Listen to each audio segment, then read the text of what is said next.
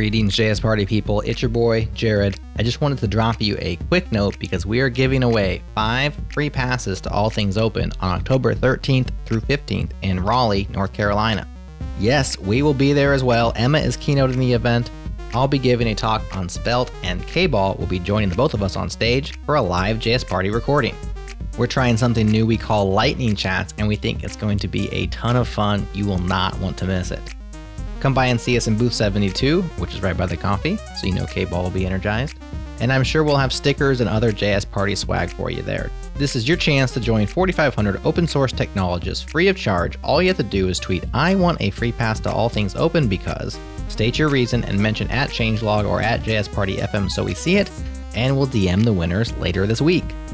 If you don't want to wait, register now as the price increases tomorrow. That's October 1st. Use promo code changelog20 to save 20% on your ticket, and we hope to see you there.